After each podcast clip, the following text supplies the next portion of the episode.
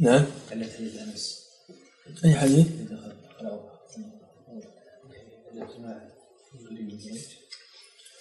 نعم قال العلماء أنه أخطأ فيه همام بن يحيى العوذي في روايته عن ابن جريج وأن الصحيح فيه عن الحسن مرسلا أو بلفظ آخر غير هذا الحديث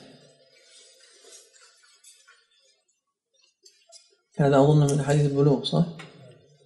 أحاديث البلوغ مخدومة بيان العلل والتصحيحات والضعيفات.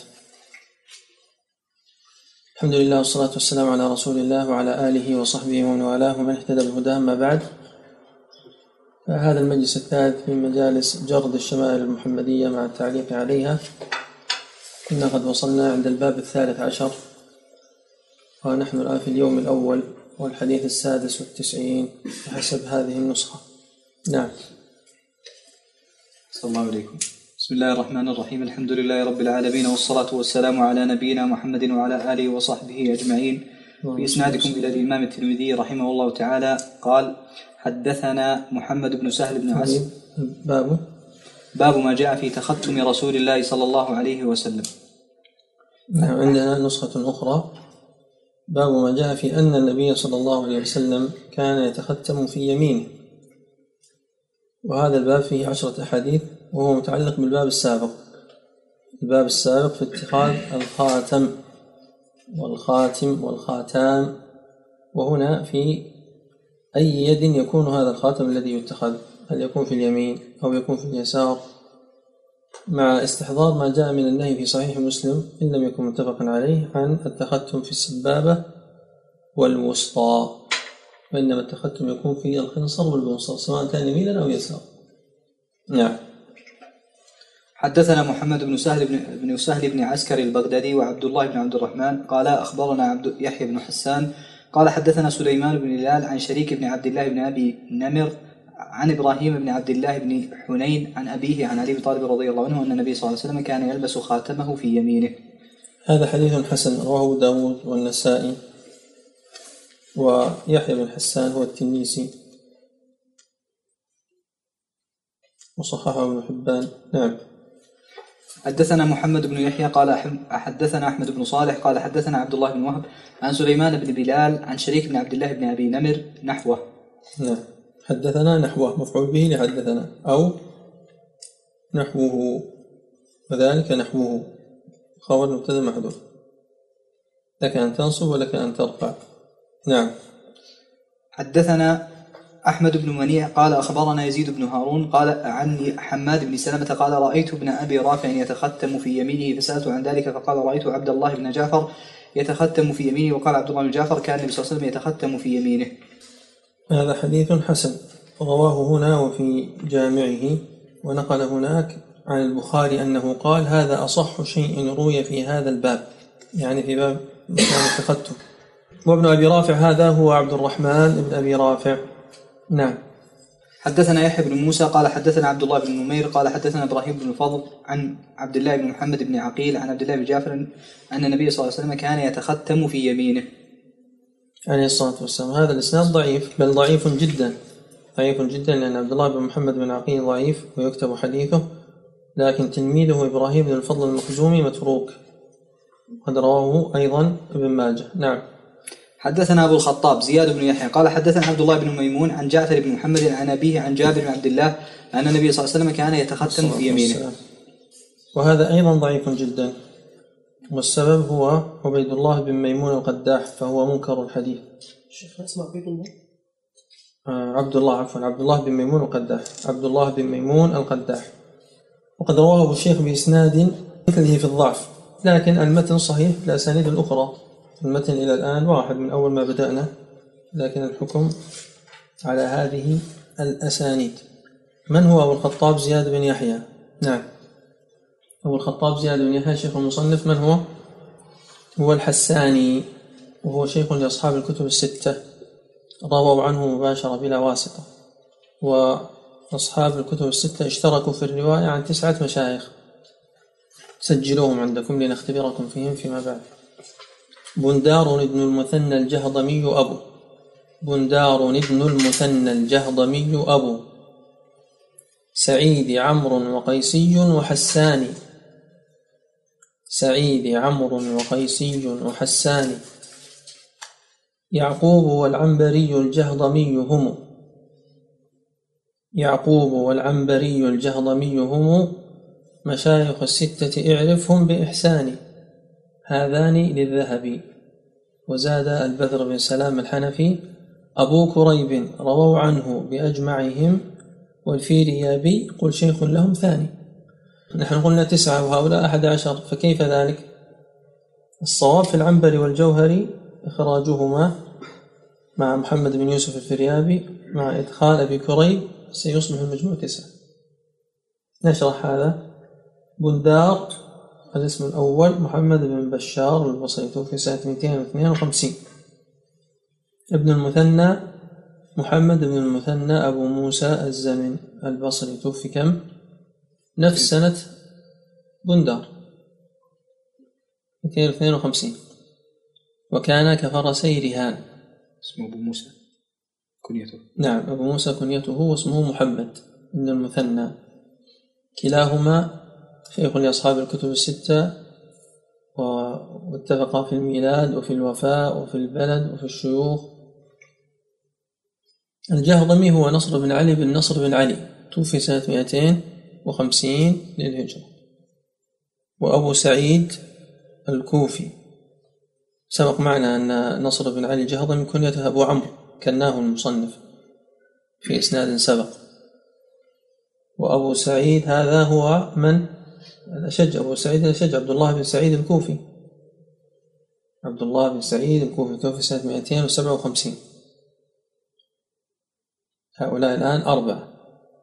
عمرو هو عمرو بن علي الفلاس. عمرو بن علي بن بحر بن كنيز الفلاس أبو حفص. توفي سنة 249 من الحفاظ الكبار. 249 يعني بعد أبي كريب بسنة. الحساني هو الذي معنا أبو الخطاب زياد بن يحيى توفي سنة 254 أبو الخطاب الحساني 54 و200 يعقوب بن إبراهيم الدورقي. وسنة وفاته كسنة وفاتهما. يعقوب بن إبراهيم الدورقي. أخو أحمد. وفاته 252 العنبري العباس بن عبد العظيم. العباس بن عبد العظيم توفي في سنة وفاة تختلف فيه قيل 240 قيل 246 والصحيح أن البخاري لم يروي عنه. يعني مباشرة وإنما قد يكون تعليقا. لذلك أخرج لأن البخاري لم يروي عنه. بقي الجوهري من هو الجوهري؟ إبراهيم بن سعيد. إبراهيم بن سعيد الجوهري. 250 وهذا أخرج لماذا؟ لأن البخاري ما صرح بالرواية عنه وإنما ذهب لذلك ابن عساكر وغيرهم أن المقصود بإبراهيم أنه الجوهري. لكن المزي والذهبي في أحد قوليه رجحوا أنه ليس هو يعني ليس له رواية في البخاري. بقينا في أبي كريب. أبو كريب هو محمد بن العلاء. توفي سنة 249 وقيل 248 أو 248 وقيل 247 المهم أعتمد 248 منها. محمد بن العلاء بن كريب أبو كريب. وأما محمد بن يوسف الفريابي فلم يرووا عنه فلم يرووا عنه بأجمعهم. وأما محمد بن يوسف الفريابي فلم يرووا عنه بأجمعهم وإنما روى عنه بعضهم. فهذا حديث ضعيف جدا. حكم على هذا المقبول حديث كلهم هؤلاء نعم كلهم من الثقات الأئمة الكبار. نعم. قد يقول قائل إن هناك رواة كثيرون يقال فيهم روى له الجماعة. قل روى له الجماعة يعني اتفقوا في الرواية لحديثه أما هؤلاء فهم مشايخ لهم مباشرين يعني أدركوهم. النسائي توفى 303 وابن ماجه توفى سنة 273 وكلاهما يشترك في الرواية عن هؤلاء. مع من بينهما؟ من الترمذي وأبي داود والنسائي ومع من قبلهم؟ البخاري 256 ومسلم 261 يعني مع تفاوت وفياتهم اشتركوا في الرواية عن هؤلاء فقط مباشرة. مشايخ لهم. نعم. شيخنا شيخ الحساني عبد الله بن ميمون. شيخ الحساني في هذا الإسناد؟ إيش فيه؟ أن روى عن منكر الحديث نعم عبد الله بن منكر الحديث متروك قداح ما هو سؤالك؟ الحساني كيف يروي عن منكر الحديث؟ إي نعم الرواية لا يشترط فيها أن تكون عن ثقة الإنسان يتحمل ويؤدي الأحاديث ومن أسند فقد برئت ذمته لأن قد يكون هذا التلميذ لا يعلم بضعف هذا الشيخ أو يعتقد صحة أحاديثه كما روى الشافعي عن إبراهيم بن محمد بن أبي يحيى الأسلمي وقال أن يخر من السماء أحب إليه من أن يكذب مع أن سائر العلماء على تضعيفه جمهور العلماء على تضعيفه تضعيفا شديدا حتى قال أحمد كل بلاء فيه جهمي قدري معتزلي كل بلاء فيه أو نحو ذلك. و حينئذ لا يشترط أن لا يرى الإنسان إلا عن ثقة. ما أدري ما وجد استشكال عندي لا أقصد أنه زياد بن يحيى يعلم بهذا. قد يعلم وقد لا يعلم. لا يلزم أن يمتنع من الرواية عنه إذا كان ضعيفا. هذا منهج لبعض العلماء الذين لا يرون إلا عن ثقة. كشعبة والقطان وعبد الرحمن بن مهدي هؤلاء لا يرون إلا عن ثقة غالبا. وإلا فكل واحد ممن قيل عنه ذلك وجد استثناءات. إذا قلت مالك فقد روى عن عاصم بن عبيد الله وعن عبد الكريم بن أبي المخارق وهما ضعيفان. نعم لكن الذي لا يتقيد بذلك ما يلزم. يروي عن ثقة ومن ليس بثقة هذا لا يجعله ضعيفا. إلا في بعض الحالات يستدل بضعفه لكونه لا يروي إلا عن الضعفاء معناه قد يكون الضعف منه. كل الأحاديث المنكرة من طريقه لأن من الطرق لمعرفة كون الشخص ثقة وليس بثقة سبر مروياته. إذا سبرت مروياته ووجدت مناكير هذه تهمة فيه. نعم. حدثنا محمد بن حميد الرازي قال حدثنا جرير عن محمد بن إسحاق عن الصلت بن عبد الله قال كان ابن عباس يتختم في يمينه ولا إخاله إلا قال كان رسول الله صلى الله عليه وسلم يتختم في يمينه. هذا الإسناد ضعيف والمتن سبق بأسانيد أخرى. نعم ولكن المصنف لما رواه قال قال محمد بن إسماعيل البخاري حديث محمد بن إسحاق عن الصلت بن عبد الله حديث حسن وصحيح فلعله يقصد بشواهده والله أعلم. لماذا؟ لأن محمد بن حميد الرازي ضعيف والصلت بن عبد الله مقبول فإما أنه يقصد بشواهده أو بمتابعاته. تصحيح هذا الحديث إنما يكون بالشواهد أو المتابعات. نعم. جاء عن ابن عباس بإسناد آخر أضعف من هذا. فيه العباس بن الفضل العباس متروك فلا يمكن يتقوى ضعيف بأضعف منه إنما يزيده ضعفا. لكن المتن كما ذكرنا قد صح من أحاديث صحابة آخرين. نعم. حدثنا ابن أبي عمر قال حدثنا سفيان عن أيوب بن موسى عن نافع عن ابن عمر أن النبي صلى الله عليه وسلم اتخذ ابن أبي عمر؟ لا عن ابن عمر. الحديث عفوا حدثنا من؟ حدثنا ابن أبي عمر.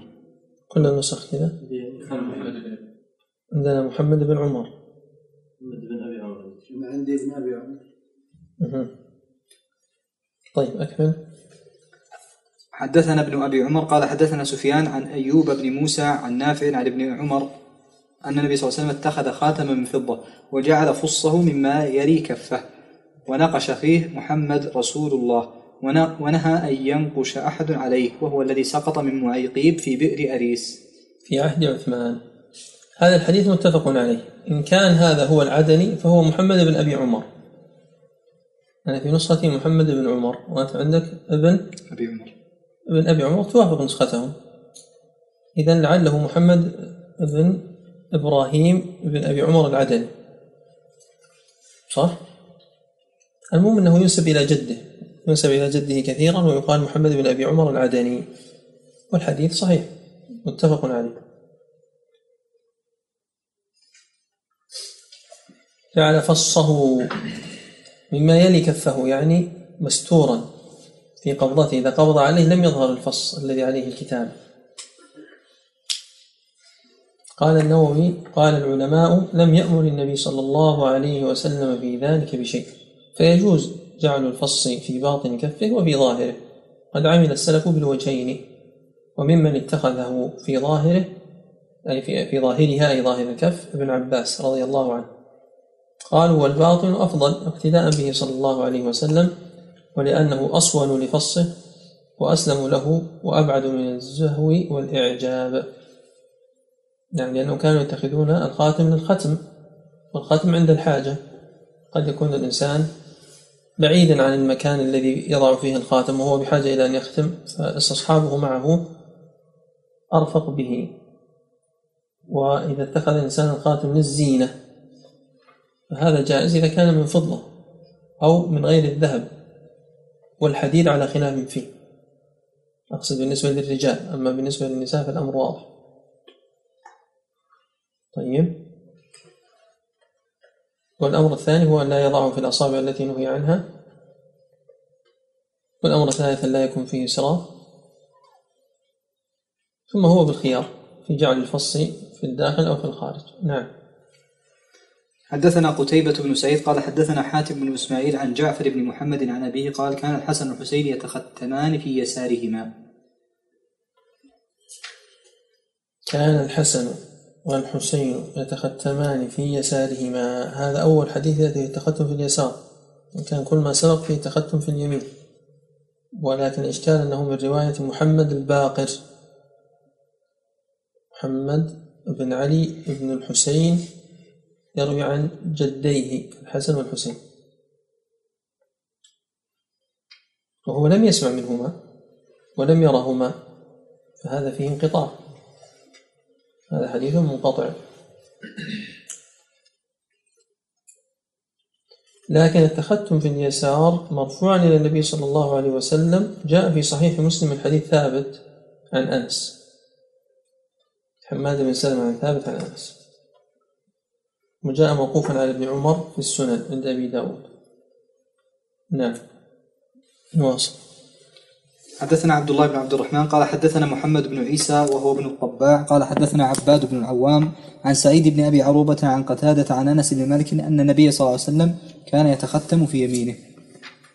ولا الصادق؟ جعفر الصادق ابن محمد الباقر الحديث برواية جعفر عن محمد عن الحسين والحسن الأب هو الباقر والابن هو الصادق والحفيد الكاظم أن النبي صلى الله عليه وسلم كان يتختم في يمينه هذا في إسناده سعيد بن أبي عروبة. وسبق معنا أنه اختلط اختلاطا شديدا. عباد بن عوام سمع منه بعد الاختلاط. ولذلك قال أحمد عباد مضطرب الحديث عن سعيد بن أبي عروبة. وكذلك عله من الاضطراب الترمذي اللي هو المصنف. قال ابن حجر ويظهر لي أن ذلك يختلف باختلاف القصد. هذه من ناحية فقهية. قبل ذلك قال البيهقي يجمع بين هذه الأحاديث بأن الذي لبسه في يمينه هو خاتم الذهب كما صرح به أو كما صرح به في حديث ابن عمر. الذي لبسه في يساره هو خاتم الفضة.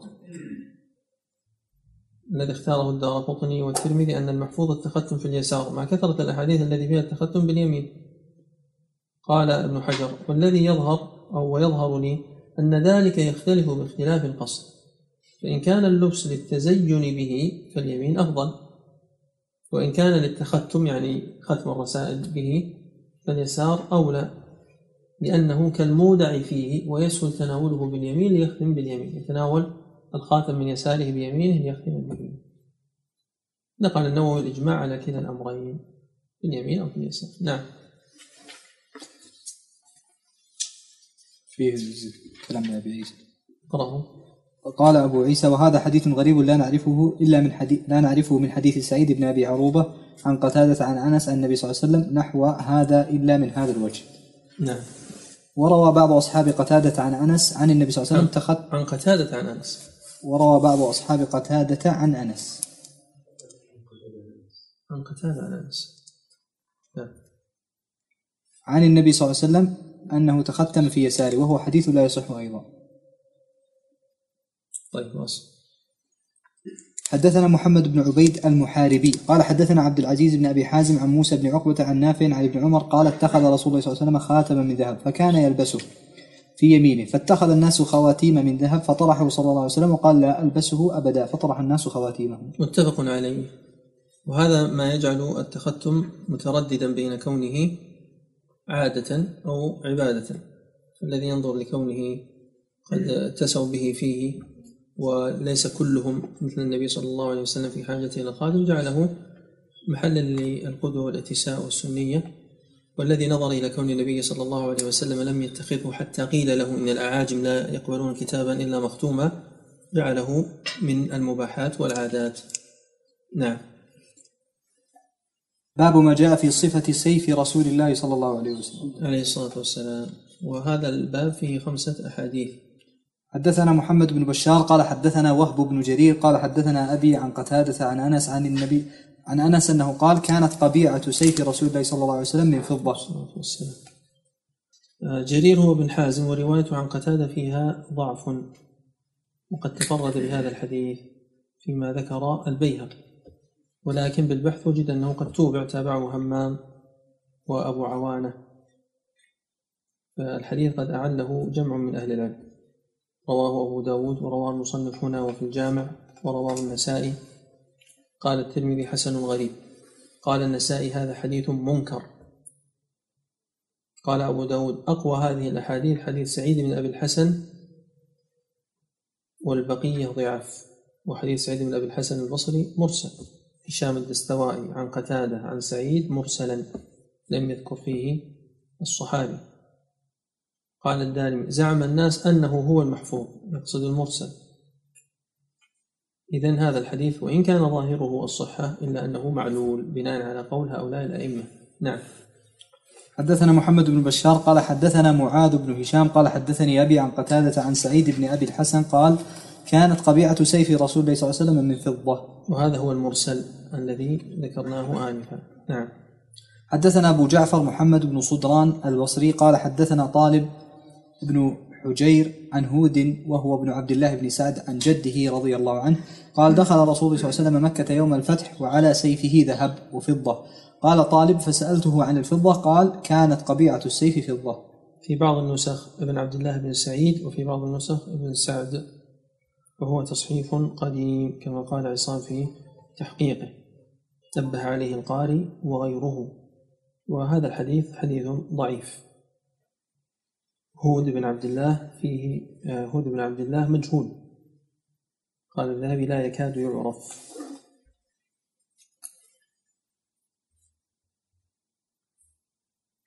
القبيعة ما هي؟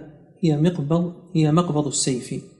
مقبض السيف. نعم. إلى رأس ما على رأس مقبول السيف.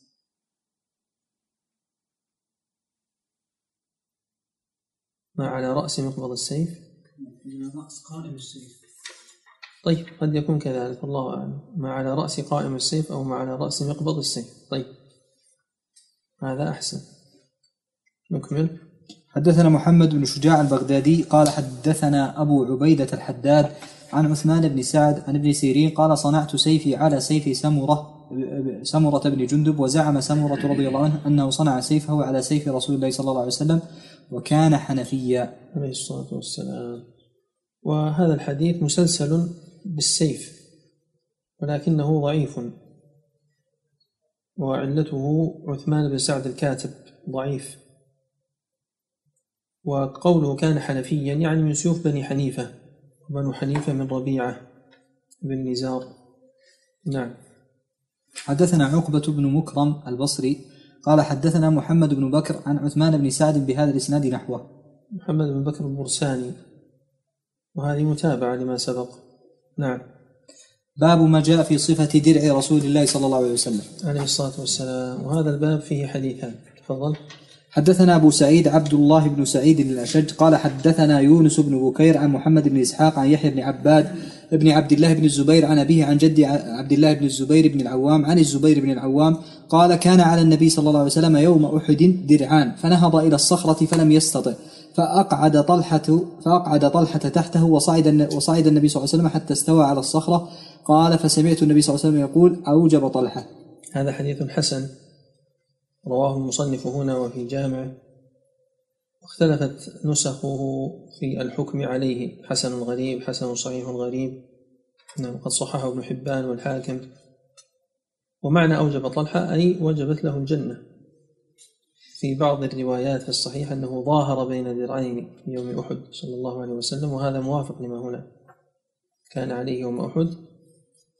كان على النبي صلى الله عليه وسلم يوم أحد درعان وهل, وهل داود هو أول من صنع الدروع؟ ذكر ذلك بعض المفسرين. والدرع ما يلبس في الحرب ويسمى الجنة لأنها يتقى بها من السلاح. وما معنى ظاهر بينهما كما سيأتي؟ يعني جمع بينهما لبسهما معا. تظاهرا بمعنى تعاونا فالدرعان تظاهرا وتعاونا في حفظه. نعم حدثنا ابن أبي عمر قال حدثنا سفيان بن عيينة عن يزيد بن خصيفة عن السائب بن يزيد رضي الله عنه أن رسول الله صلى الله عليه وسلم كان عليه يوم أحد يوم أحد درعان قد ظاهر بينهما. نعم. ابن أبي عمر هو الذي سبق معنا قبل قليل. محمد بن يحيى بن أبي عمر العدني. وهذا الإسناد صحيح. رواه ابن ماجه أيضا وأحمد. السائب بن يزيد صحابي صغير. سبق معنا أنه أحد ثلاثة قيل فيهم آخر الصحابة موتا بالمدينة والثاني جابر بن عبد الله والثالث سهل بن سعد. نعم. محمد بن محمد بن يحيى وليس ابن إبراهيم. اللي محمد بن إبراهيم شخص آخر. محمد بن يحيى بن أبي عمر العدني اللي محمد بن إبراهيم محمد بن إبراهيم بن أبي عدي. هذا ابن أبي عمر. واضح الفرق. كل منهما ينسب إلى جده. والنسبة إلى الجد مهمة لأن أحيانا يذكر الإنسان بالنسبة لأبيه وأحيانا يذكر بالنسبة إلى جده فيظن من لا خبرة له أنهما اثنان وهو شخص واحد. فلا بد من معرفة مثل هذا. نعم. باب ما جاء في صفة مغفر رسول الله صلى الله عليه وسلم. عليه الصلاة والسلام. هذا الباب فيه حديثان والمغفر هو مثل الدرع بالنسبة للرأس. يعني ما يوضع على الرأس لحفظه في حال الحرب. نعم. حدثنا قتيبة بن سعيد. قال حدثنا مالك بن أنس عن ابن شهاب عن أنس بن مالك أن النبي صلى الله عليه وسلم دخل مكة وعليه مغفر فقيل له هذا ابن خطل متعلق هذا ابن خطل متعلق بأستار الكعبة؟ فقال اقتلوه. هذا حديث متفق عليه. ابن خطل كان مسلما فارتد وكان له جاريتان تغنيان بهجاء النبي صلى الله عليه وسلم وأصحابه فلما جاء يوم الفتح في العام الثامن من الهجرة أهدر النبي صلى الله عليه وسلم دمه فقتل في السوق. هو وممن قتل أيضا جاريتاه قد أهدر دم تسعة فيما ذكر ابن القيم في زاد المعاد. نعم. حدثنا عيسى بن أحمد قال حدثنا عبد الله بن وهب قال حدثني مالك بن أنس عن ابن شهاب عن أنس بن مالك أن رسول الله صلى الله عليه وسلم دخل مكة عام الفتح وعلى رأسه المغفر فلما نزعه جاءه رجل فقال ابن خطل متعلق باستار الكعبه فقال اقتلوه قال ابن شهاب وبلغني أن رسول الله صلى الله عليه وسلم لم يكن يومئذ محرما نعم آه، الذي قتل بالسوق قد يكون شخص آخر أو قد تكون رواية أخرى. لعل الذي قتل بالسوق شخصا آخر ممن أهدر دمه. ويكون خطل قتل هنا على خلاف في من قتله على أقوال. وما ذكره ابن شهاب هو شيء مجزوم به أنه لم يكن يومئذ محرما. دخله على رأسه المغفر أن الإحرام يكون. نعم. باب ما جاء في صفة عم- عمامة رسول الله صلى الله عليه وسلم. عليه الصلاة والسلام. هذا الباب فيه خمسة أحاديث. نعم. حدثنا محمد بن بشار قال حدثنا عبد الرحمن بن مهدي عن حماد بن سلمة حاء وحدثنا محمود بن غيلان قال حدثنا وكيع عن حماد بن سلمة عن ابي الزبير عن جابر قال دخل النبي صلى الله عليه وسلم مكة يوم الفتح وعليه عمامة سوداء. هذا حديث رواه مسلم. أبو الزبير محمد بن مسلم بن تدرس المكي. نعم. حدثنا ابن أبي عمر قال حدثنا سفيان عن مساور الوراق عن جعفر بن عمرو بن حريث عن أبيه قال رأيت على رسول الله صلى الله عليه وسلم عمامة سوداء. عليه الصلاة والسلام. وهذا رواه مسلم. وفيه دليل على جواز لبس السواد وكان شعارا لبني العباس. نعم. حدثنا محمود بن غيلان ويوسف بن عيسى قال حدثنا وكيع عن مساور الوراق عن جعفر بن عمرو بن حريث عن أبيه أن النبي صلى الله عليه وسلم خطب الناس وعليه عمامة سوداء صلى الله عليه وسلم. هو الحديث السابق. نعم. حدثنا هارون بن إسحاق الهمداني قال حدثنا يحيى بن محمد المدري عن عبد العزيز بن محمد عن عبيد الله بن عمر عن نافع عن ابن عمر. قال كان النبي صلى الله عليه وسلم إذا اتم سدل عمامته بين كتفيه. قال نافع وكان ابن عمر يفعل ذلك. قال عبيد الله ورأيت القاسم بن محمد وسالما يفعلان ذلك. هذا الحديث إسناده ضعيف لأنه من رواية عبد العزيز بن محمد الدراوردي عن عبيد الله بن عمر وحديثه عنه منكر كما قال النسائي ولكن جاء في صحيح مسلم ما سبق من حديث عمرو بن حريث وهو شاهد لما هنا من لبس النبي صلى الله عليه وسلم للإمامة وجاء في بعض طرقه في صحيح مسلم أنه قال أي عمرو بن حريث كأني أنظر إلى رسول الله صلى الله عليه وسلم على المنبر وعليه عمامة سوداء قد أرخى طرفيها بين كتفيه. فسدل عمامته بين كتفيه. هذا المعنى قد جاء في مسلم فهو صحيح من حديث عمرو بن حريث ليس بصحيح من حديث ابن عمر. نعم. لأن المحدثين ينظرون إلى الأحاديث باعتبار الصحابة. فحديث كل صحابي حديث مستقل عن الصحابي الآخر. فلما نظر بعض الناس إلى المتون مجردة جعل كل أحاديث هؤلاء الصحابة حديثا واحدا. واضح؟ نعم. من المهم أن يقال صح من حديث من؟ من حديث فلان ضعيف من حديث فلان صحيح مثلا عندما تقول قال النبي صلى الله عليه وسلم خيركم من تعلم القرآن وعلمه أنت الآن علقت الحديث ما بينت صحابيه فلو قلت عن عمر بن الخطاب أن النبي صلى الله عليه وسلم قال خيركم من تعلم القرآن وعلمه وقال لك شخص هذا حديث ضعيف ما تقول لا هو في صحيح البخاري لأن الذي في صحيح البخاري عن من؟ واضح؟ هذا حديث وذاك حديث. لكن الذي لا يفهم الشيء إذا خاض فيه يأتي بالعجائب من تكلم في غير فن يأتي بالعجائب نعم. حدثنا يوسف بن عيسى قال حدثنا وكيع قال حدثنا أبو سليمان وهو عبد الرحمن بن الغسيل عن عكرمة عن ابن عباس النبي صلى الله عليه وسلم خطب الناس وعليه عصابة دسماء. وهذا حديث رواه البخاري ومعنى عصابة أي عمامة ما يلف على الرأس ودسماء أي سوداء. نعم. باب ما جاء في صفة إزار رسول الله صلى الله عليه وسلم. عليه الصلاة والسلام وهذا الباب فيه أربعة أحاديث. الإزار هو ما يلبس في النصف الأسفل من البدن كما أن الرداء ما يلبس في النصف الأعلى. ما يستر النصف الأعلى يسمى رداء مقابل الإزار.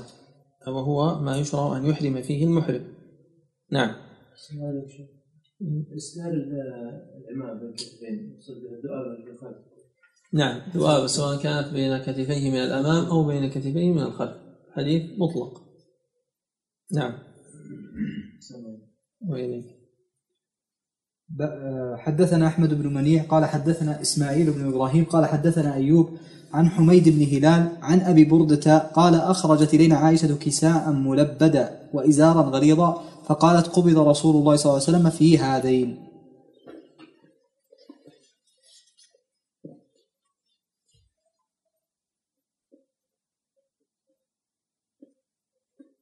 عندكم تخريج له؟ البخاري البخاري ومسلم.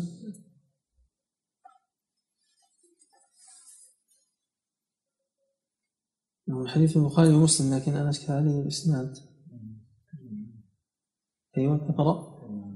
اقرأ. وقع في نسخة ميم عن أبي بردة عن أبيه نعم. وهو خطأ والصواب أنه من رواية أبي بردة عن عائشة.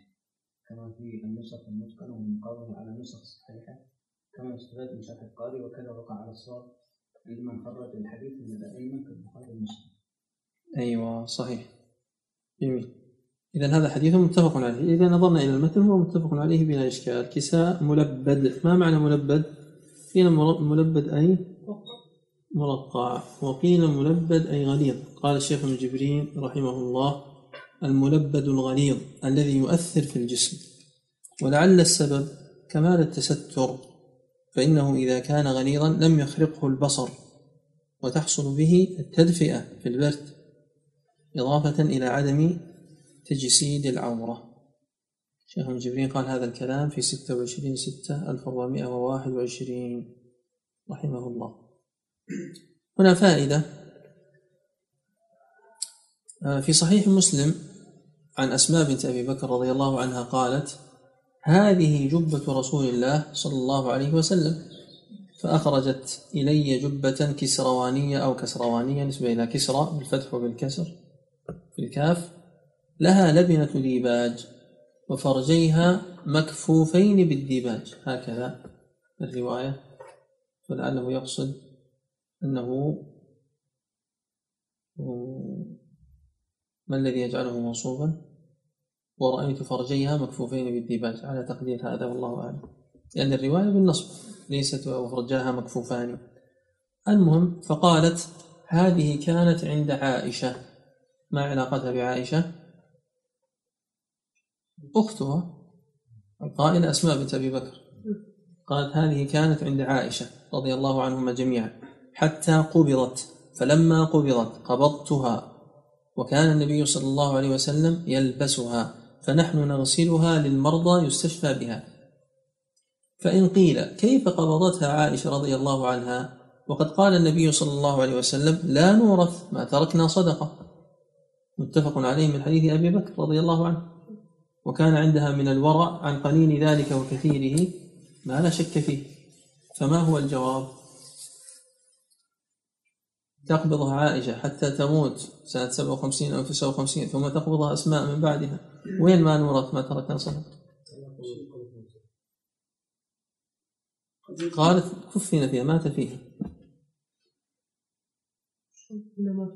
الحديث الذي عندنا أنها قبض فيها وذاك فيه أنه كان يلبسها طيب هذا لعله يا شيخ. نعم. لعله موهوب لها أو خاص فيها. جميل. جوابكم جميعا. أنت شيخ أبو رائد شيخ موسى وكذلك الشيخ معاذ الفهيل. إجابتكم صحيحة. لها وجه. أن تكون عائشة قد حصلت على ذلك قبل أن يموت النبي صلى الله عليه وسلم أو تصل لها شيء كيف يكون لها؟ يعني ممكن الرسول لبسها منها إذا كانت تعطى لها وقد تكون لها أصلا. هذا أبعد. لأنه إذا كان لها سيكون انتقل إليه بنفسه. هبة أيوه. وإنما؟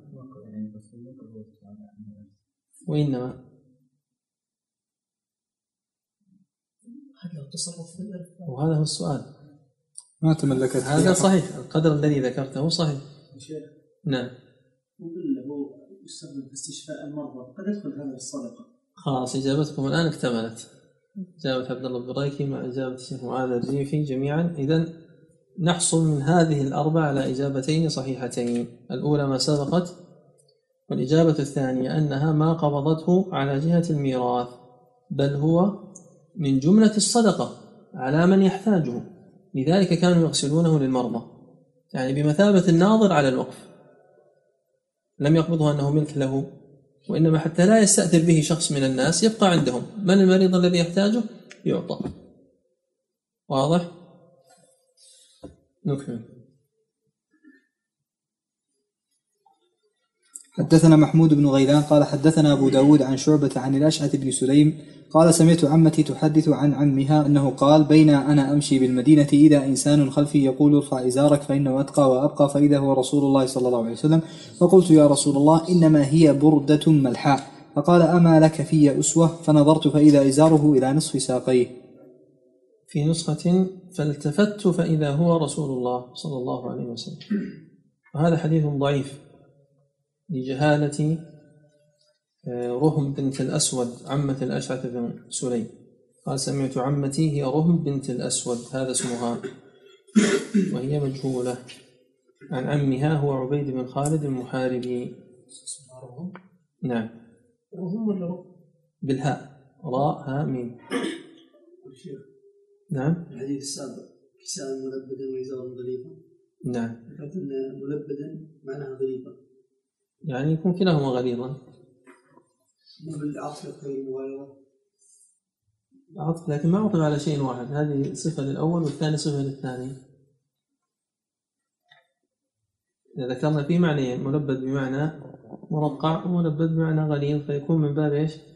التنويع في اللفظ مع اتحاد المعنى. لأن العرب تكره إذا كررت الشيء الواحد أن تكرره بنفس اللفظ. فتنوع في الألفاظ وإن كانت المعاني متحدة. هذا الحديث الذي معنا حديث ضعيف. فإذا هو إذا هذه فجائية برد ملحاء. الملحاء يعني فيها بياض يخالطه سواء. ملحاء مؤنث والمذكر أملح. لكن ما وجه التعليل بذلك؟ يعني إذا صارت ملحاء لازم تسبن الجواب؟ يا بعامة الناس أخوي لا أخي أحسنت. هذا والله أعلم هو مراده لو صح الحديث يعني يجوز أن نبحث في ماذا؟ في توجيه الحديث مع ضعفه. أنه آه، كيف يكون الإسبال بها محلا للخيلاء وإنما هي لباس دون؟ واضح الجواب؟ نكمل حدثنا سويد بن نصر قال حدثنا عبد الله بن مبارك عن موسى بن عبيدة عن إياس بن سلمة بن الأكوع عن أبيه قال كان عثمان بن عفان, بن عفان يأتزر إلى أنصاف ساقيه. نعم. قال وهكذا هكذا كانت إزرة إزرة صاحبي يعني النبي صلى الله عليه وسلم. عليه الصلاة والسلام. وهذا حديث ضعيف لأن فيه موسى بن عبيد الربذي وهو ضعيف. وله أخ اسمه محمد مثله في الضعف. نعم. حدثنا قتيبة بن سعيد قال حدثنا أبو الأحوص عن أبي إسحاق عن مسلم بن ندير عن حذيفة بن اليمان قال أخذ رسول الله صلى الله عليه وسلم بعضلة ساقي أو ساقه فقال هذا موضع الإزار فإن أبيت فأسفلوا فإن أبيت فلا حق للإزار في الكعبين. هذا إسناد حسن وهو حديث حسن. وأصبت عندما صغرت اسم أبيه مسلم بن نذير والحقيقة قد رواه هنا وفي الجامع كذلك النسائي وابن ماجه. وأحمد. وهو دليل على ماذا؟ على أن السنة أن يكون الإزار في نصف الساق ولا يجوز أن يكون في الكعبين فما دون يعني أطول من ذلك. لا حق للإزار في الكعبين يعني لا يجوز أن يجعل للكعبين شيئا من الإزار. وقد جاء في ذلك أحاديث واضحة في الوعيد ما كان أسفل من الكعبين من الإزار ففي النار والإزار وغيره سواء إزار أو بشت أو بنطلون أو غير ذلك مما يلبس على البدن. نعم. وهذا في حق الرجال طبعا وليس في حق النساء. أما النساء فيرخين ذراعا أو شبرا بحيث يسترن أقدامهن. سؤالك؟ شيخ هل محرم على الكعبين فيما دون أم ما دون الكعبين؟ لا حق للكعبين في الإزار واضح. يعني الكعب ليس له حق في أن يسر بالإزار في إشكال آخر في الحديث أو شيء متعلق به. طيب نكمل. باب ما جاء في صف في صفة مشية رسول الله صلى الله عليه وسلم. عليه الصلاة والسلام. مشي بالكسر يعني طريقة المشي. لذلك يقول ابن مالك فعلة لمرة كجلسة. وفعلة لهيئة كجلسة. إذا كسرت فعلة فمعناها الهيئة وإذا فتحت الفاء يكون للمرة الواحدة. مشية واحدة مشاها. مشية طريقة مشي هيئة مشي. المقصود هنا هو الكسر وهذا الباب فيه ثلاثة أحاديث. نعم. حدثنا قتيبة بن سعيد قال حدثنا ابن لهيعة عن عن أبي يونس عن أبي هريرة قال ما رأيت شيئا أحسن من رسول الله صلى الله عليه وسلم كأن الشمس تجري في وجهه وما رأيت أحدا أسرع في مشيته من رسول الله صلى الله عليه وسلم كأنما الأرض تطوى له إنا لنجهد أنفسنا وإنه لغير مكترث. هذا حديث ضعيف. هذا حديث ضعيف. في عبد الله بن لهيعة وهو ضعيف.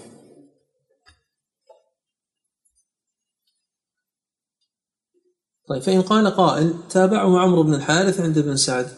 نقول حتى إسناد ابن سعد ضعيف لأن فيه رشدين بن سعد. فلا يتقوى هذا بذاك. ولذلك قال الترمذي غريب.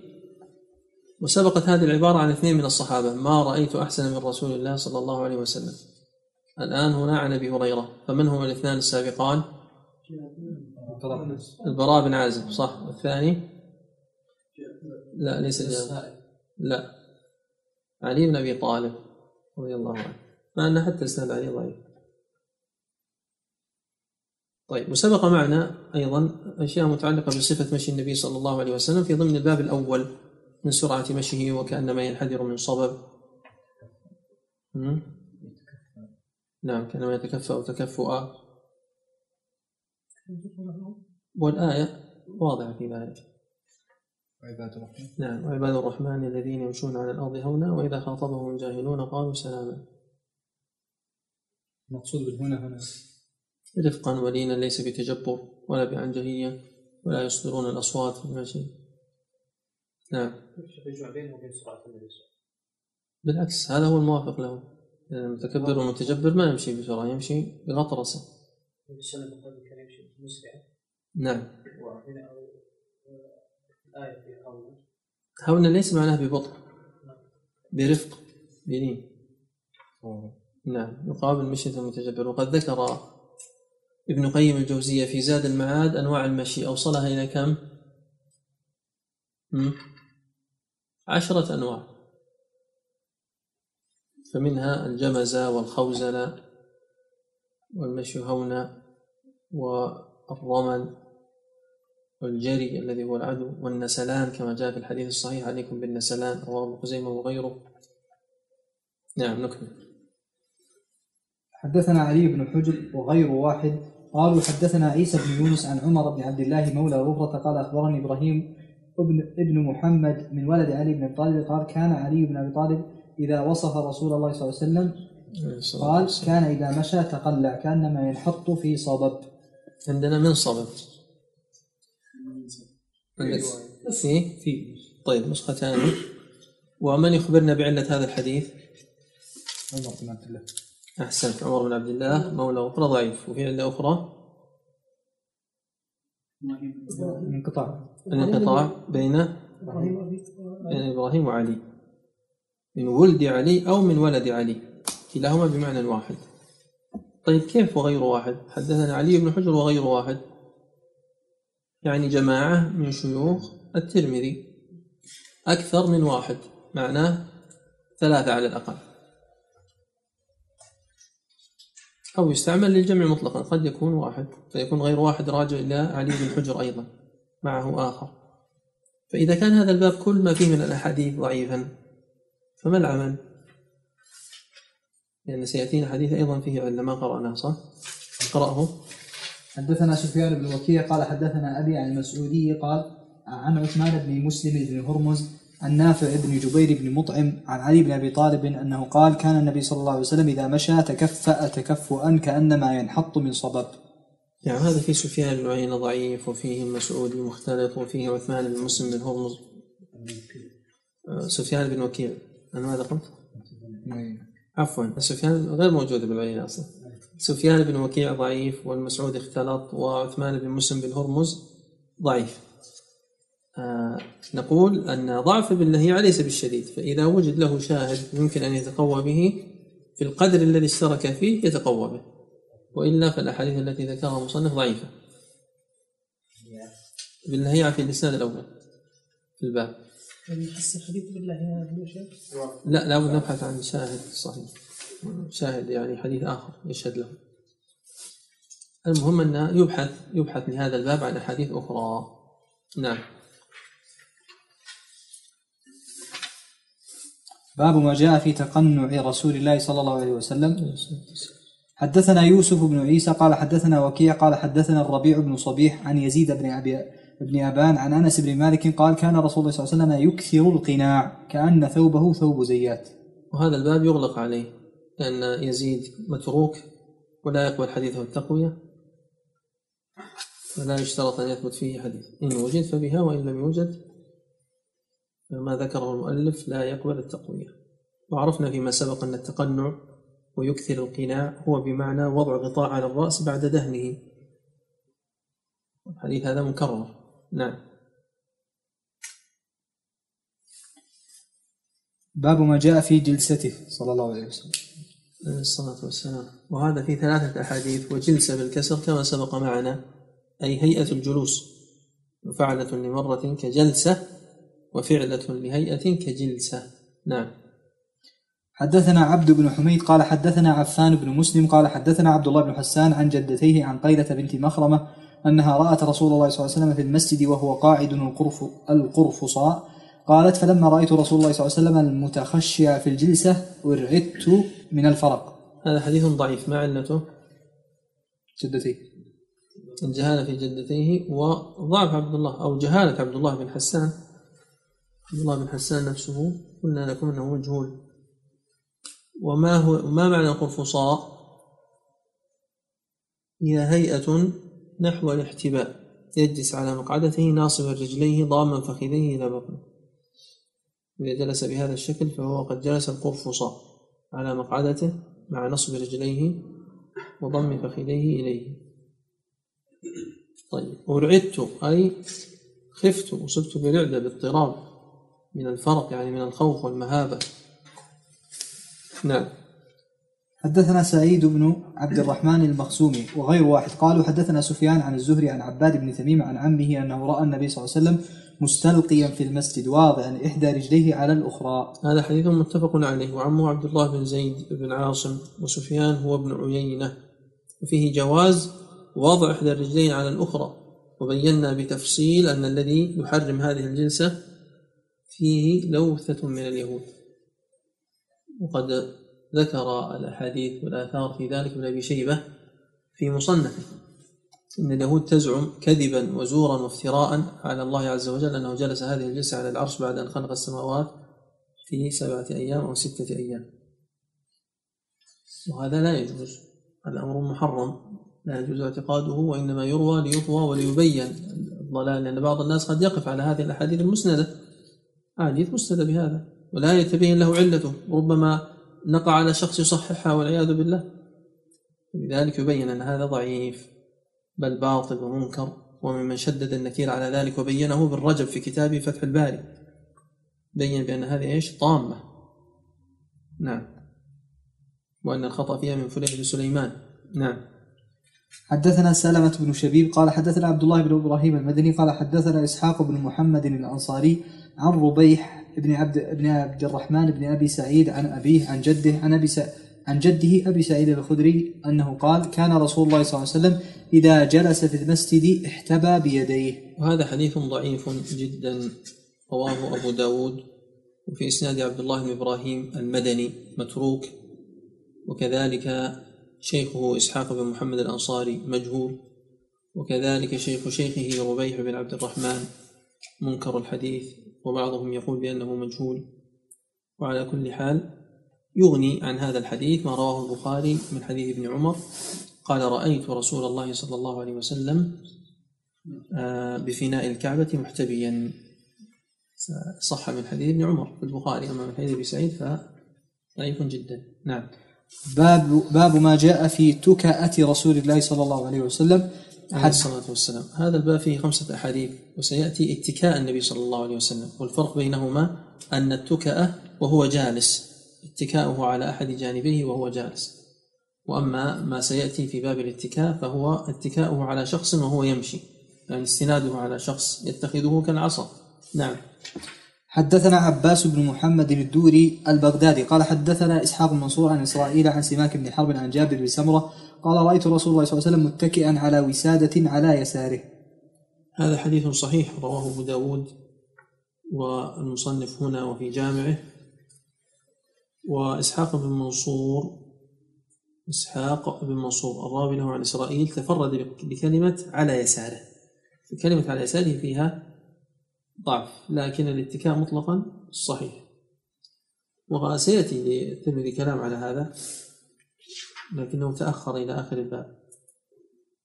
فنستحضر إذا جاء أن الكلام على هذا الحديث. أو نقرأه الآن ونعيده فيما بعد. قال لم يذكر وكيع على يساره. وهكذا روى غير واحد عن إسرائيل نحو رواية وكيع. ولا نعلم أحدا روى فيه على يساره إلا ما روى إسحاق بن منصور عن إسرائيل. فالعلة في هذه الزيادة فقط.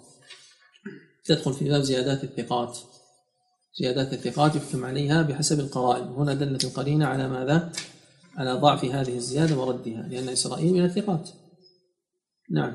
حدثنا حميد بن مسعدة قال حدثنا بشر بن مفضل قال حدثنا الجريري عن عبد الرحمن بن أبي بكرة عن أبيه قال قال رسول الله صلى الله عليه وسلم: ألا أحدثكم بأكبر الكبائر؟ قالوا بلى يا رسول الله. قال الإشراك بالله وعقوق الوالدين. قال وجلس رسول الله صلى الله عليه وسلم وكان متكئا. قال وشهادة الزور أو قول أو قال قول الزور قال فما زال رسول الله صلى الله عليه وسلم يقولها حتى قلنا ليته سكت.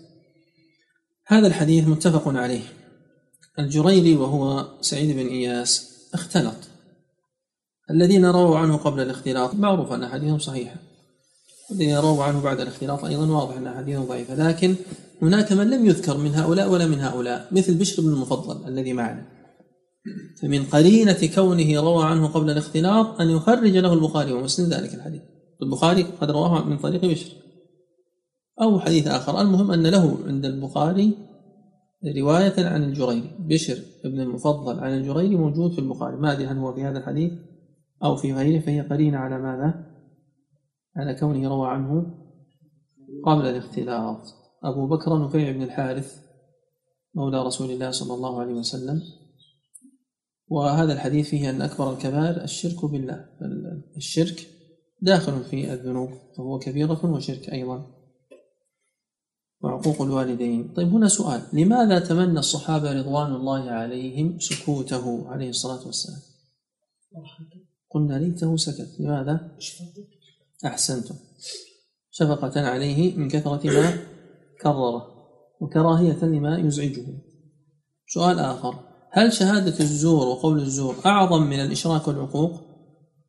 إذا كان لا فلماذا خصه بالجلوس والتكرار؟ شدة شدة ضرره على الناس. لشدة إيش؟ ضرره.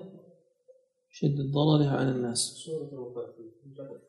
الأولى ضررها على نفس الشخص والثانية ضررها على الوالدين الثالثة ضررها على عموم الناس.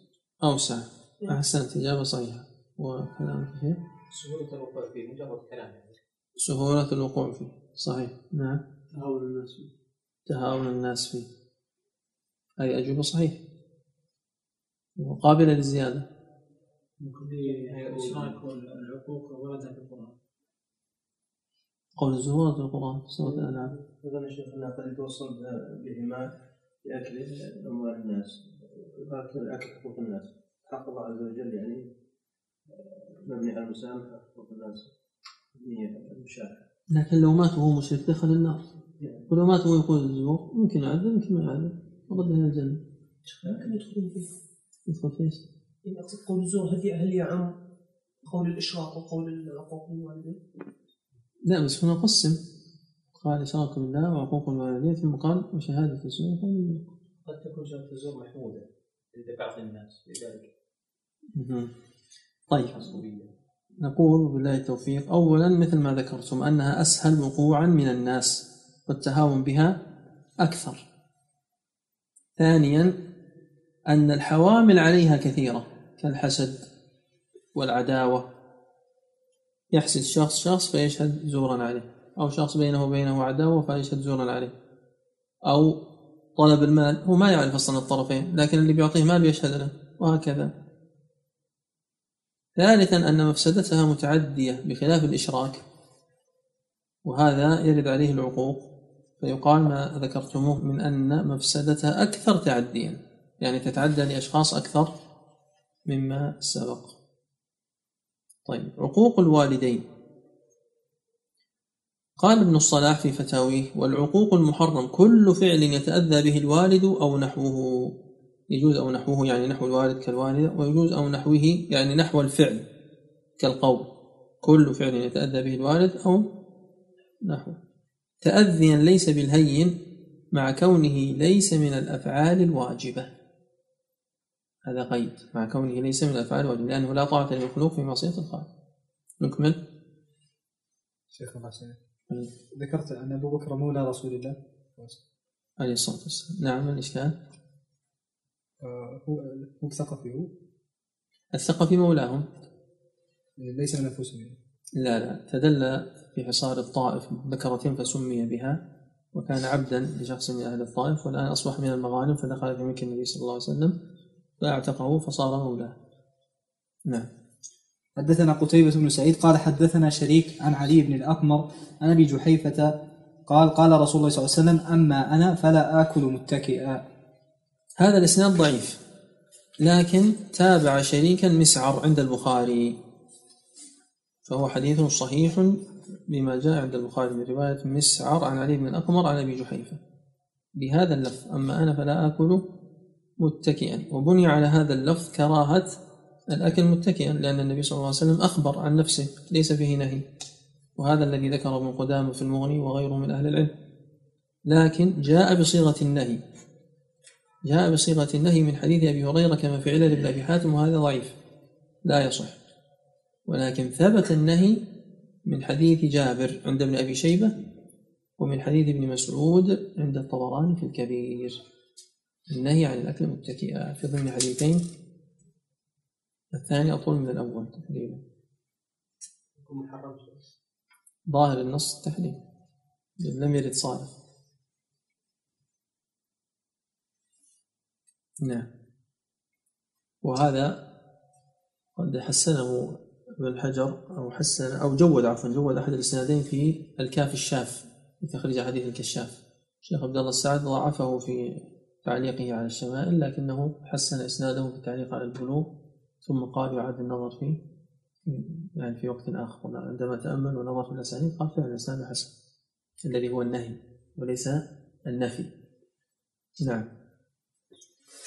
حدثنا محمد بن بشار قال حدثنا عبد الرحمن بن مهدي قال حدثنا سفيان عن علي بن الأقمر قال سمعت أبا جحيفة يقول قال رسول الله صلى الله عليه وسلم لا آكل متكئا. نعم هذه متابعة أخرى صحيحة متابعة لشريك. وسفيان من هو؟ لا الثوري. نعم. حدثنا يوسف بن عيسى قال حدثنا وكيع قال حدثنا إسرائيل عن سماك بن حرب عن جابر بن سمرة قال رأيت النبي صلى الله عليه وسلم متكئا على وسادة. في غير الأكل الاتكاء جائز وكان بعض السلف يتركه ولكن هدي النبي صلى الله عليه وسلم هو الأرفق والأكمل نعم قال أبو عيسى لم يذكر فيه وكيع على يساره وهكذا روى غير واحد عن إسرائيل نحو رواية وكيع ولا نعلم احدا ذكر فيه على يساره إلا ما روى إسحاق بن منصور عن إسرائيل. هذا متعلق بالحديث متعلق بهذا الحديث نعم. الحديث الأول والأخير معا. والحديث الأخير هو الصحيح. والأول ضعيف. نعم. باب ما جاء في اتكاء رسول الله صلى الله عليه وسلم. عليه الصلاة والسلام وهذا فيه حديثان. نعم. حدثنا عبد الله بن عبد الرحمن قال حدثنا عمرو بن عاصم قال حدثنا حماد بن سلمة عن حميد عن أنس أن النبي صلى الله عليه وسلم كان شاكيا. فخرج يتوكأ على أسامة بن زيد وعليه ثوب قطري قد توشح به فصلى بهم. حديث صحيح وقد سبق. حدثنا عبد الله بن عبد الرحمن قال حدثنا محمد بن المبارك قال حدثنا عطاء بن مسلم الخفاف الحلبي قال حدثنا جعفر بن برقان عن عطاء بن أبي رباح عن الفضل بن عب- بن عباس قال دخلت على رسول الله صلى الله عليه وسلم في مرضه الذي توفي فيه وعلى رأسه اصابه صفراء فسلمت عليه فقال يا فضل قلت لبيك يا رسول الله قال اشدد بهذه الإصابة رأسي ففعلت ثم قعد فوضع كفه على منكبي ثم قام فدخل المسجد وفي الحديث قصة طويلة. هذا حديث ضعيف. عطاء بن مسلم الخفاف صدوق يخطئ كثيرا. وأيضا عطاء بن أبي رباح لم يسمع من الفضل بن عباس. نعم. باب ما جاء في صفة أكل رسول الله صلى الله عليه وسلم. عليه الصلاة والسلام. حدثنا هذا الباب فيه ستة أحاديث. نعم. حدثنا محمد بن بشار قال حدثنا عبد الرحمن بن مهدي عن سفيان عن سعد بن إبراهيم عن ابن عن ابن لكعب بن مالك عن أبيه أن النبي صلى الله عليه وسلم كان يلعق أصابعه ثلاثا. قال أبو عيسى وروى غير واحد وروى غير محمد بن بشار هذا الحديث. قال كان يلعق أصابعه الثلاث. اللفظ الثاني هو الصحيح. يعني الحديث صحيح بلفظه الثاني أما اللفظ الأول فشاذ. وهو في صحيح مسلم باللفظ الصحيح. نعم. حدثنا الحسن بن ما الفرق علي بين اللفظين؟ اللفظ الأول فيه تكرار اللعق ثلاث مرات. واللفظ الثاني فيه لعق الأصابع الثلاث. سواء كان مرة يعني مرة هو يعني هو الذي ورد. مرة هو الذي ورد.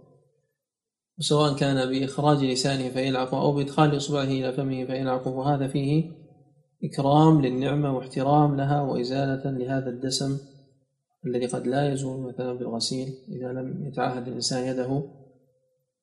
ومن نام وفي يده غمر. فلا يلومن إلا نفسه كما رواه البخاري في الأدب المفرد. وحسناه هناك إذا كنتم تذكرون. فاللعق بمعنى اللحس. وجاء في السنة الصحيحة أيضا ليلعقها أو يلعقها وإلعاقها لمن لا يتقدر بذلك كزوجه خادمه خا- كزوجه أو خادمه أو ابنه. نعم. حدثنا الحسن بن علي الخلال قال حدثنا عفان قال حدثنا حماد بن سلمة عن ثابت عن أنس قال كان النبي صلى الله عليه وسلم إذا أكل طعاما لعق أصابعه الثلاث. هذا على الصواب وقد رواه مسلم. الحسن بن علي هو الحلواني مسلم إذا ذكره يصفه بالحلواني والبخاري إذا ذكره يصفه بالخلال. غالبا. عفان بن مسلم الصفار توفي سنة 219 نعم. حدثنا الحسين بن علي بن يزيد الصدائي البغدادي قال حدثنا يعقوب بن إسحاق يعني الحضرمي قال حدثنا شعبة عن سفيان الثوري عن علي بن الأقمر عن أبي جحيفة قال قال النبي صلى الله عليه وسلم أما أنا فلا آكل متكئا. هذا صحيح سبق. نعم. حدثنا محمد بن بشار قال حدثنا عبد الرحمن المهدي قال حدثنا سفيان عن علي بن الأقمر نحوه. نعم. قال حدثنا هارون بن إسحاق الهمداني قال حدثنا عبدة بن سليمان عن هشام بن عروة عن ابن لكعب بن مالك عن أبيه قال كان الرسول صلى الله عليه وسلم يأكل بأصابعه الثلاث ويلعقهن. نعم. سبق حدثنا أحمد بن منيع قال حدثنا الفضل بن دكين قال حدثنا مصعب بن سليم قال سمعت أنس بن مالك يقول أتي رسول الله صلى الله عليه وسلم بتمر فرأيته يأكل وهو مقع من الجوع. هذا حديث صحيح رواه مسلم. والإقعاء هو أن يلصق إليتيه ناصبا ساقيه وقيل أن يقعد على إليتيه ناصبا قدميه. واضح ولا أعيد؟ يعني على القول الثاني هو ما جاء في حديث طاووس عن ابن عباس في صحيح مسلم في الجلسة بين السجدتين عندما قال من السنة. واضح هذا لكم؟ ينصب قدميه مثل الافتراش لكن بنصب القدم. هذا هو المعنى الثاني للإيقاع. المعنى الأول أن تكون إليته ملتصقة بالأرض وساقاه منتصبان. فيحتمل هذا ويحتمل ذاك. والحديث صحيح. نعم. وقع الكلب غير صفة ثالثة صحيح. حدثنا أحمد بن منيع قال حدثنا الفضل بن دكين. قرأنا باب ما جاء في صفة خبز رسول الله صلى الله عليه وسلم. عليه الصلاة والسلام. هذا فيه ثمانية أحاديث. حدث قال حدثني محمد بن المثنى ومحمد بن بشار قال حدثنا محمد بن جعفر قال حدثنا شعبة عن أبي إسحاق قال سمعت عبد الرحمن بن يزيد يحدث عن الأسود بن يزيد عن عائشة أنها قالت ما شبع آل محمد صلى الله عليه وسلم من خبز الشعير يومين متتابعين حتى قبض رسول الله صلى الله عليه وسلم. عليه الصلاة والسلام. هذا حديث متفق عليه. بعد أن ذكر أكل النبي صلى الله عليه وسلم ذكر بعض المأكولات الخاصة كالخبز. ومن ماذا كان خبزه عليه الصلاة والسلام؟ كان من الشعير وهو من الطعام الذي لا يتحمله كل أحد. ومع ذلك كان عليه الصلاة والسلام لا يشبع منه. ما شبع منه يومين متتابعين كما في هذا الحديث الصحيح. نعم. حدثنا عباس بن محمد الدوري قال حدثنا يحيى بن أبي بكير قال حدثنا حريز بن عثمان عن سليم بن عن سليم بن عامر قال سمعت أبا أمامة يقول ما كان يفضل عن أهل بيت رسول الله صلى الله عليه وسلم خبز الشعير. نعم هذا حديث صححه المصنف في جامعه نعم. حدثنا عبد الله بن معاوية الجمحي قال حدثنا ثابت بن يزيد عن هلال بن خباب عن عكرمة عن ابن عباس قال كان رسول الله صلى الله عليه وسلم يبيت الليالي المتتابعة طاويا هو وأهله لا يجدون عشاء وكان أكثر خبزهم خبز الشعير. هذا حديث صحيح. رواه المصنف هنا وفي جامعه وابن ماجه. نعم. حدثنا عبد الله بن عبد الرحمن قال حدثنا عبيد الله بن عبد المجيد الحنفي قال حدثنا عبد الرحمن وهو ابن عبد الله بن دينار قال حدثنا أبو حازم عن سهل بن سعد أنه قيل له أكل رسول الله صلى الله عليه وسلم النقي يعني الحواري. حوارا يعني الحوار. قال فقال سهل ما رأى رسول الله صلى الله عليه وسلم النقي حتى لقي الله عز وجل. فقيل له هل كانت لكم مناخل على عهد رسول الله صلى الله عليه وسلم؟ قال ما كانت لنا مناخل قيل كيف كنتم تصنعون بالشعير؟ قال كنا ننفخه فيطير منه ما طار ثم نعجنه. هذا الحديث رواه البخاري.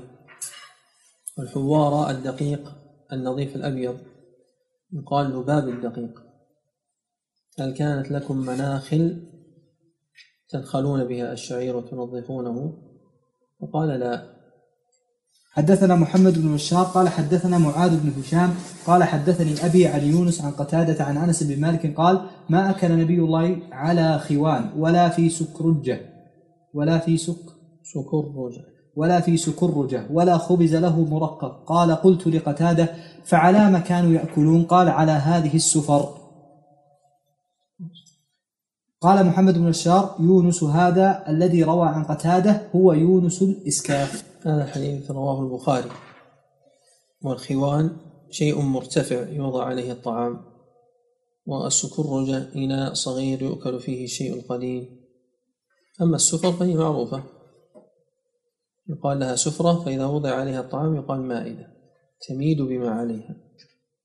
نعم. السفرة. الخوان يعني زي كذا اللي قدامك. طاولة. ارفع صوتك. لا أما الخوان مرتفع. مائدة مرتفعة من الأرض. تهيأ لوضع الطعام. فكل ما ارتفعت أكثر حتى تصل إلى الطاولات الآن آه، تدخل في هذا الاسم. كلها خوانات نعم. حدثنا أحمد بن منيع قال حدثنا عباد بن عباد المهلبي عن مجالد عن الشعبي عن مسروق قال دخلت على عائشة فدعت لي بطعام وقالت ما أشبع ما أشبع من طعام فأشاء أن أبكي إلا بكيت. قال قلت لما قالت أذكر الحاله التي فارق عليها رسول الله صلى الله عليه وسلم الدنيا والله ما شبع من خبز ولحم مرتين في يوم. في يوم واحد في بعض النسخ. وهذا الحديث وإن كان حسن الألفاظ إلا أنه حديث ضعيف لأن في إسناده مجالد بن سعيد الهمداني وهو ضعيف.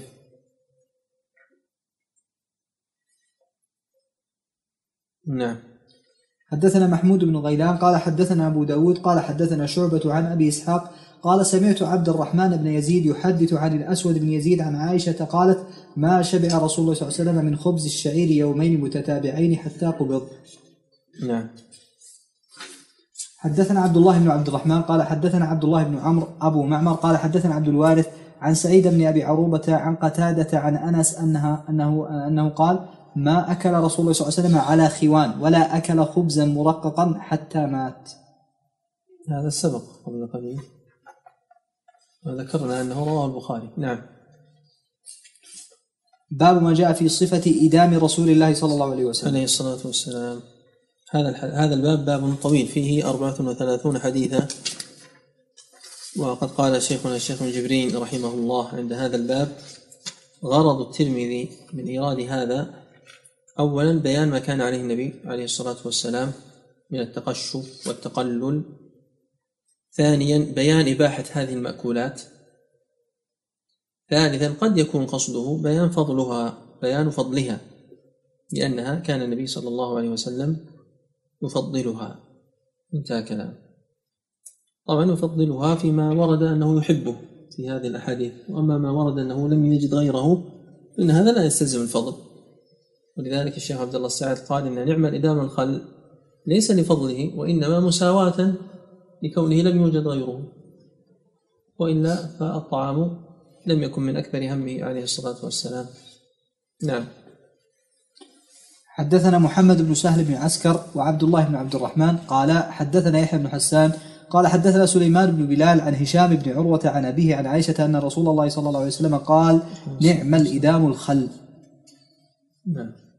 قال عبد الله بن عبد الرحمن في حديثه نعم الأدم أو أو الإدام الخل. وهذا حديث رواه مسلم. نعم. حدثنا قتيبة قال حدثنا أبو الأحوص عن سماك بن حرب قال سمعت النعمان بن بشير يقول ألستم في طعام وشراب ما شئتم؟ لقد رأيت نبيكم صلى الله عليه وسلم وما يجد من الدقل ما يملأ بطنه. وهذا قد رواه مسلم وجاء من حديث النعمان عن عمر أيضا. نعم. حدثنا عبدة بن عبد الله الخزاعي قال حدثنا معاوية بن هشام عن سفيان عن محارب بن دثار عن جابر بن عبد الله قال قال رسول الله صلى الله عليه وسلم نعم الإدام الخل. وهذا رواه مسلم. رواه عن جابر ورواه عن عائشة. نعم. حدثنا هناد قال حدثنا وكيع عن سفيان عن أيوب عن أبي قلابة عن زهدم الجرمي عن زهدم الجرمي قال كنا عند أبي موسى الأشعري رضي الله عنه فأتي بلحم دجاج فتنحى رجل من القوم فقال ما لك؟ فقال إني رأيتها تأكل نتنا. فحلفت ألا آكلها تأكل فقال شيئا نتنا. تأكل؟ ما عندك شيئا؟ إلا في نسخة. طيب. تأكل شيئا نتنا؟ فحلفت ألا آكلها. فقال أدن فإني رأيت رسول الله صلى الله عليه وسلم يأكل لحم دجاج. وهذا الحديث متفق عليه. وعن أبي موسى أيضا أن النبي صلى الله عليه وسلم قال من حلف على شيء فرأى غيره خيرا منها فليكفر عن يمينه وليأتي الذي هو خير.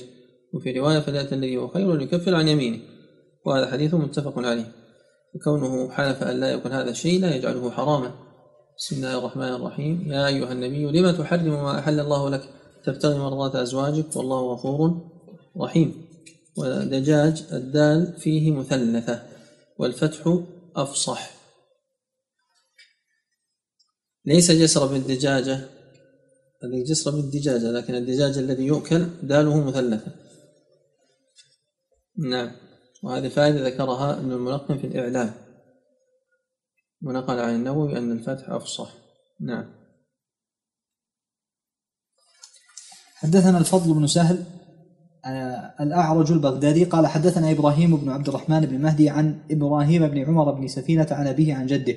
قال أكلت مع رسول الله صلى الله عليه وسلم لحم حبارا. الصلاة والسلام. هذا حديث ضعيف. في إسناده إبراهيم بن عمر بن سفينة مجهول. وسفينة الذي ينتهي إليه الإسناد هو مولى رسول الله صلى الله عليه وسلم وله كرامات معروفة. وكان يحمل شيئا كثيرا في السفر فلقبه النبي صلى الله عليه وسلم سفينة فيما روي. لا أذكر الآن إسناده. ولقب إبراهيم هذا هو بري. نعم. حدثنا علي بن حجر قال حدثنا إسماعيل بن إبراهيم عن أيوب عن القاسم التميمي عن زهد من الجرمي قال كنا عند أبي موسى الأشعري رضي الله عنه فقال قال فقدم طعامه وقدم في طعامه لحم دجاج. وفي القوم رجل من بني تيم الله أحمر كأنه مولى. قال فلم يدنو. قال له أبو موسى أدن فإني رأيت رسول الله صلى الله عليه وسلم أكل منه. قال إني رأيته يأكل شيئا فقدر قال إني رأيته يأكل شيئا فقادرته فحلفت ألا أطعمه أبدا. هذا الحديث متفق عليه وهو السابق. قال الشيخ ابن جبرين من الإدام اللحم بجميع أجناسه. وفي الصحيح أنه قبل لحم أرنب عندما أرسله له أبو طلحة ولا شك أنه أكل منه. نعم. ومن أراد أن يعرف أكل النبي صلى الله عليه وسلم إجمالا